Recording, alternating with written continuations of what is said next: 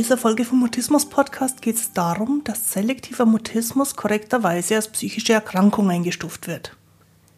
Aber die Unterscheidung in körperlich und psychisch führt uns schnell aufs Glatteis, weil sie suggeriert, dass der Körper damit nichts zu tun haben kann, wenn das Problem als psychisch definiert wird. Und das ist dann, ich sag's ganz deutlich, totaler Blödsinn.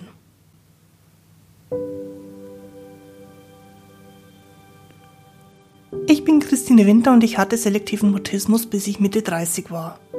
Heute unterstütze ich andere beim Mutismus verstehen, vor allem Erwachsene, die ihre Sprechblockaden hinter sich lassen wollen, aber auch Familienangehörige und professionelle Helfer.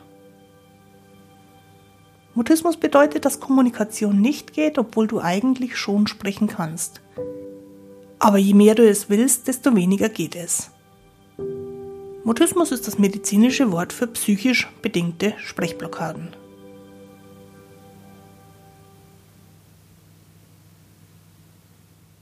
Grüß dich und schön, dass du da bist. In dieser Folge vom Mutismus Podcast klären wir, dass es keine rein psychischen Probleme geben kann, weil da immer ein Körper mit dran hängt. Und dass daher auch selektiver Mutismus zwar als psychische Störung definiert wird, aber körperlich erfahren wird. Und dass die künstliche Unterscheidung zwischen Körper und Psyche die schlichte Tatsache verschleiert, dass das eine ohne das andere überhaupt nicht geht.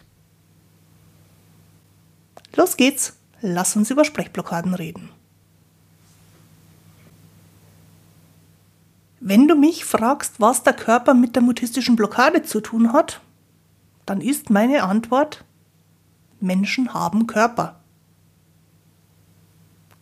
Logischerweise hat alles, was Menschen betrifft, auch mit dem Körper zu tun. Alles, was Menschen erfahren, drückt sich über den Körper aus. Alles, was Menschen einschränkt im Kontakt mit anderen Menschen, geht vom Körper aus. Fertig.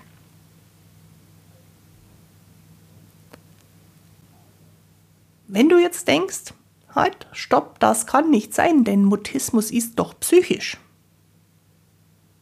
Dann wirft das eine Frage auf. Und zwar die Frage, was ist denn eine Psyche?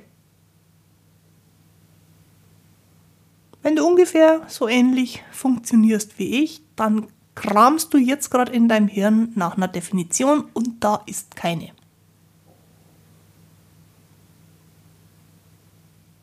Und was die meisten Menschen dann machen, ist das Fremdwort auf Deutsch übersetzen. Und für das Wort Psyche ist eine gängige Übersetzung Seele. Und dann stehen wir vor der nächsten Frage, nämlich was ist denn eine Seele?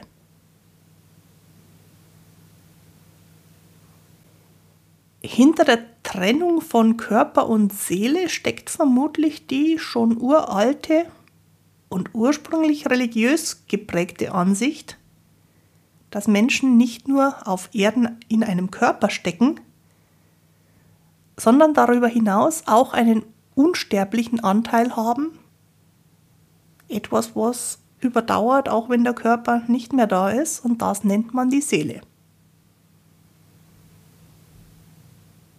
Über die Seele gibt es viele religiöse Ansichten, viele philosophische Ansichten, Und es ist eine begriffliche Unterscheidung, die dann total Sinn macht, wenn man spirituell mit dem Thema umgeht. Ich behaupte mal, dass diese spirituell sinnvolle Unterscheidung medizinisch völliger Unfug ist. Was spirituelle Lehrer, spirituelle Intellektuelle sagen, ist, dass eine unsterbliche Seele weder sterben noch krank werden kann. Eine seelische Krankheit ist so gesehen ein Widerspruch in sich. Denn das, was krank werden kann, das, was sich schlecht fühlen kann, das, was leiden kann, ist immer der physisch anwesende Mensch. Also kurz gesagt der Körper. Wenn man mal auf die medizinische Verwendung dieser Wörter schaut, dann ist psychisch und körperlich bzw. im Fachjargon somatisch eine künstliche Unterteilung, um die Zuständigkeit von Fachleuten zu unterscheiden. Es gibt die, die an körperlichen Erkrankungen arbeiten und die, die an Erkrankungen arbeiten, wo sich eingebürgert hat, dass man die als nicht körperlich betrachtet.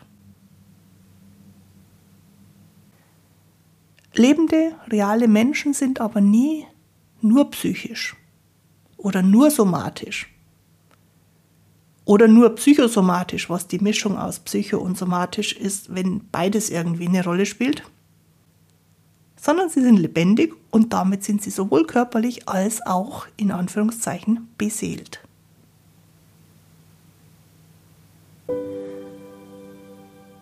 Selektiver Mutismus wirft eine Menge Fragen und Probleme auf und daher biete ich mehrmals im Jahr ein Frage-Antwort-Webinar an. Währenddessen kannst du mir schriftlich im Chat deine Fragen stellen und dabei siehst du mich im Livestream. Du bleibst aber anonym und ungesehen. Das nächste Webinar ist am 10. Juni und du kannst dich dafür anmelden unter christinewinter.de-mutismus-webinar. Übrigens gilt der gleiche Link auch für alle späteren Frage-Antwort-Webinare. Wenn du also erst nach Juni 2021 zuhörst, dann geh einfach auch auf die gleiche Webseite und du siehst, ob und wann wieder ein Webinar geplant ist. Die Adresse ist christinewinter.de-mutismus-webinar.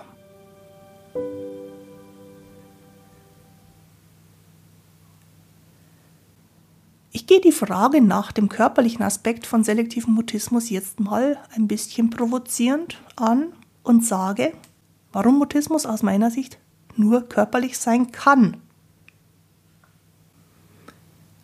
Eine Erfahrung machst du nur in einem lebendigen Körper.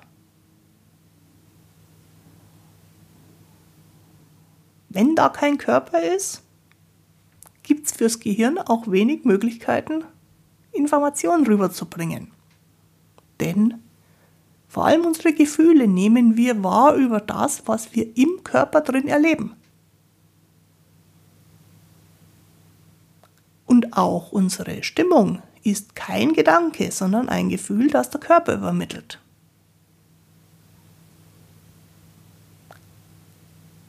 Unsere Schreckgedanken, Angstgedanken, Sorgengedanken kommen aus einem körperlichen Zustand, der sich im Gehirn und dann schließlich im Denken widerspiegelt. Ursprünglich aus dem Körper.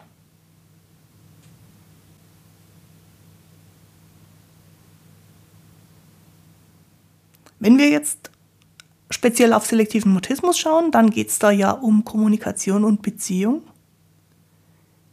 Und Kommunikation geht nur über den Körper in erster Linie über die Stimme und über die Körpersprache und beides ist ganz klar körperlich. Wenn wir jemandem begegnen, dann erfahren wir den Zustand, in dem die Person gerade ist, über den Zustand, den diese Person verkörpert. Da spielt Muskelspannung eine Rolle, da spielt die Körperhaltung eine Rolle, da spielt auch die Stimme, die Frequenz der Stimme, die Lautstärke, die Tonhöhe eine Rolle.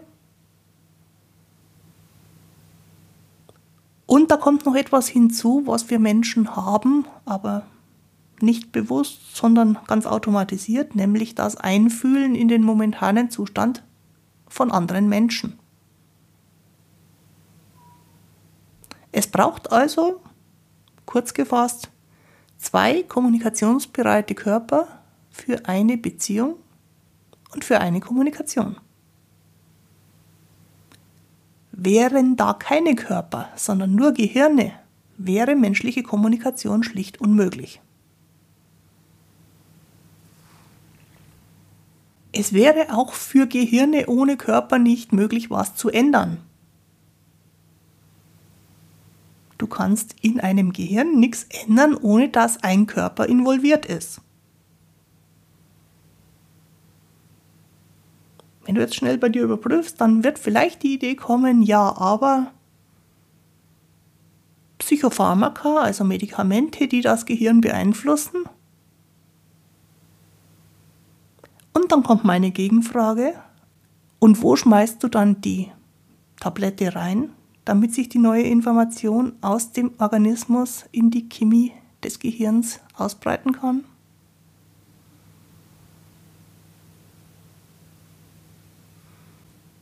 Dann denke ich halt einfach anders, könntest du dir jetzt vielleicht denken. Und wenn sich schlichtes Andersdenken so einfach als Veränderungsmöglichkeit anbieten würde, dann frage ich mich, warum Mutismus sich davon so überhaupt gar nicht beeindrucken lässt.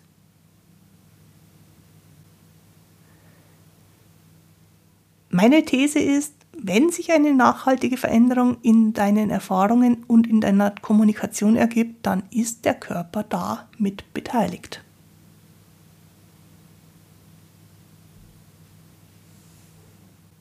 Wenn wir uns die mutistische Blockade anschauen, kann man durchaus sagen, die findet im Körper statt.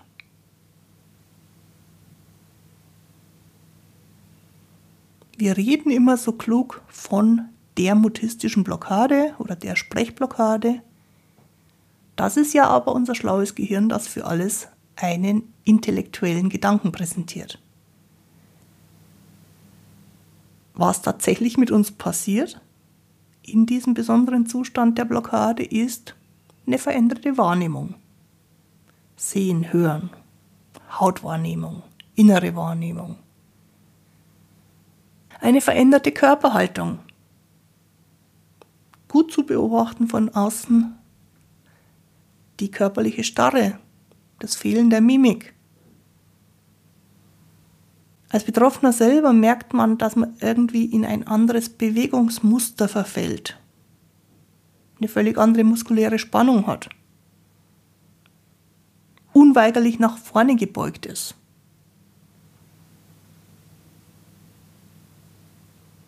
Es gibt eine veränderte Chemie im Körper und damit auch im Gehirn.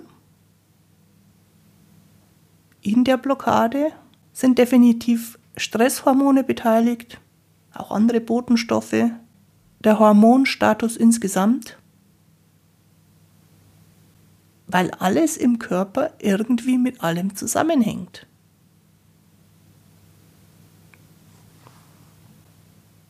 Es ist ja auch der Körper, der uns in Überforderungssituationen am Leben erhält.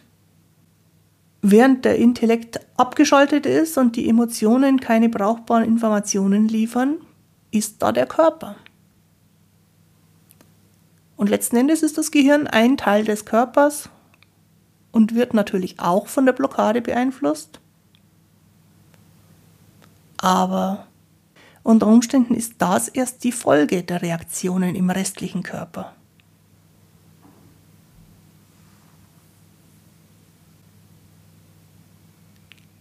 Die Stressreaktionen, die unter anderem aus Überforderung resultieren, passieren nicht im klugen Teil des Gehirns.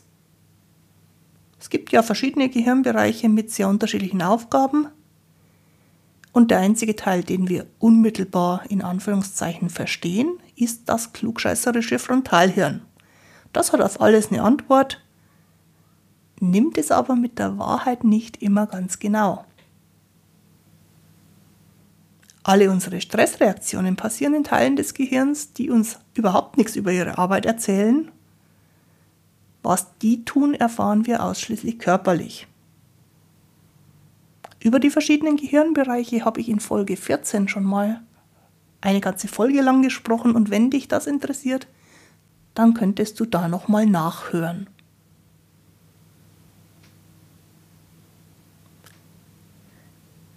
Es gibt Reflexe, körperliche Reflexe, die uns schützen und die zu diesem Zweck unseren Körper, einschließlich des Gehirns, in einen anderen Betriebszustand versetzen. Das Erstarren, das Einfrieren, das Verlangsamen und Zusammenziehen ist kein Fehler, sondern ist die Säugetierbiologie für Notfälle. Und Überforderung Stress, Konfrontation ist das, was Säugetiere, und da gehören wir auch dazu, in dieses biologische Notfallprogramm treibt. Die Folge in der kommenden Woche dreht sich ausschließlich um dieses Thema.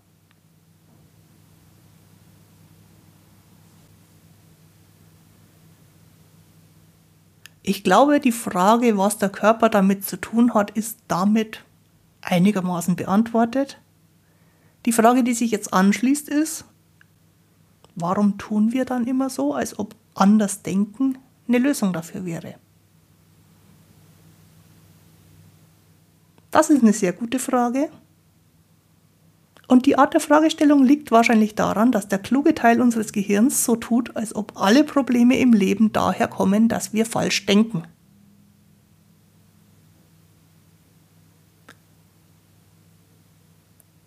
Und auch alle Forscher und alle Mediziner und alle Therapeuten haben solche klugen, aber für Irrtümer und falsche Gedanken anfälligen Gehirne.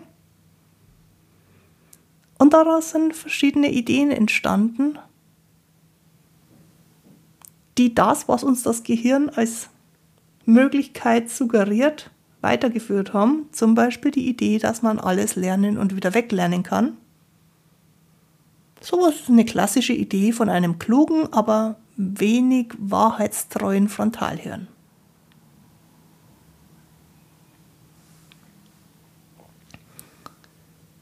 Es gibt dann außerdem die Idee, dass man eine Psyche isoliert vom Körper behandeln muss. Und das ist, du ahnst es schon, eine ebenfalls ziemliche Kopfgeburt. Und es gibt sogar in manchen Therapiemethoden ein mehr oder weniger deutliches Verbot, den Körper zu berücksichtigen oder den Körper zu berühren, was dann logischerweise zu einem sehr einseitigen Verständnis von Problemen führen muss.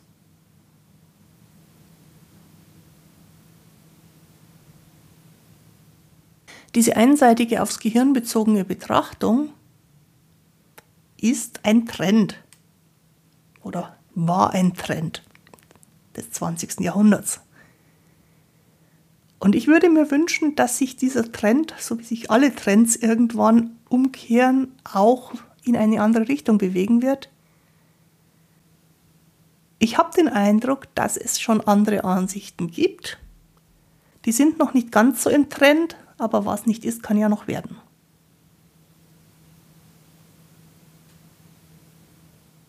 Wenn ich die heutige Folge kurz zusammenfasse, dann komme ich auf den Punkt, du bist ein Mensch mit einem Körper.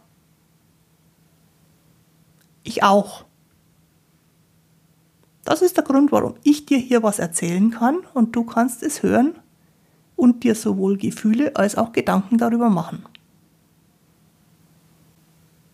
Wenn du nun keinen Körper hättest, naja, das kannst du dir nach dieser Folge ja denken.